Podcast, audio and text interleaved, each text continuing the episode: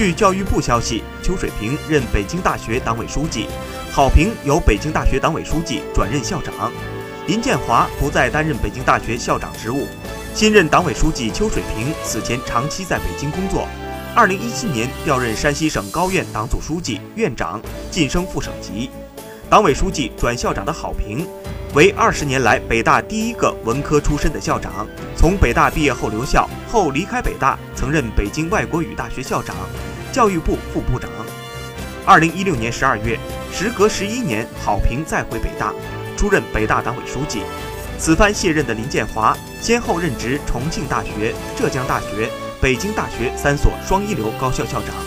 昨日，他发表卸任演讲，深情祝福永远的北大。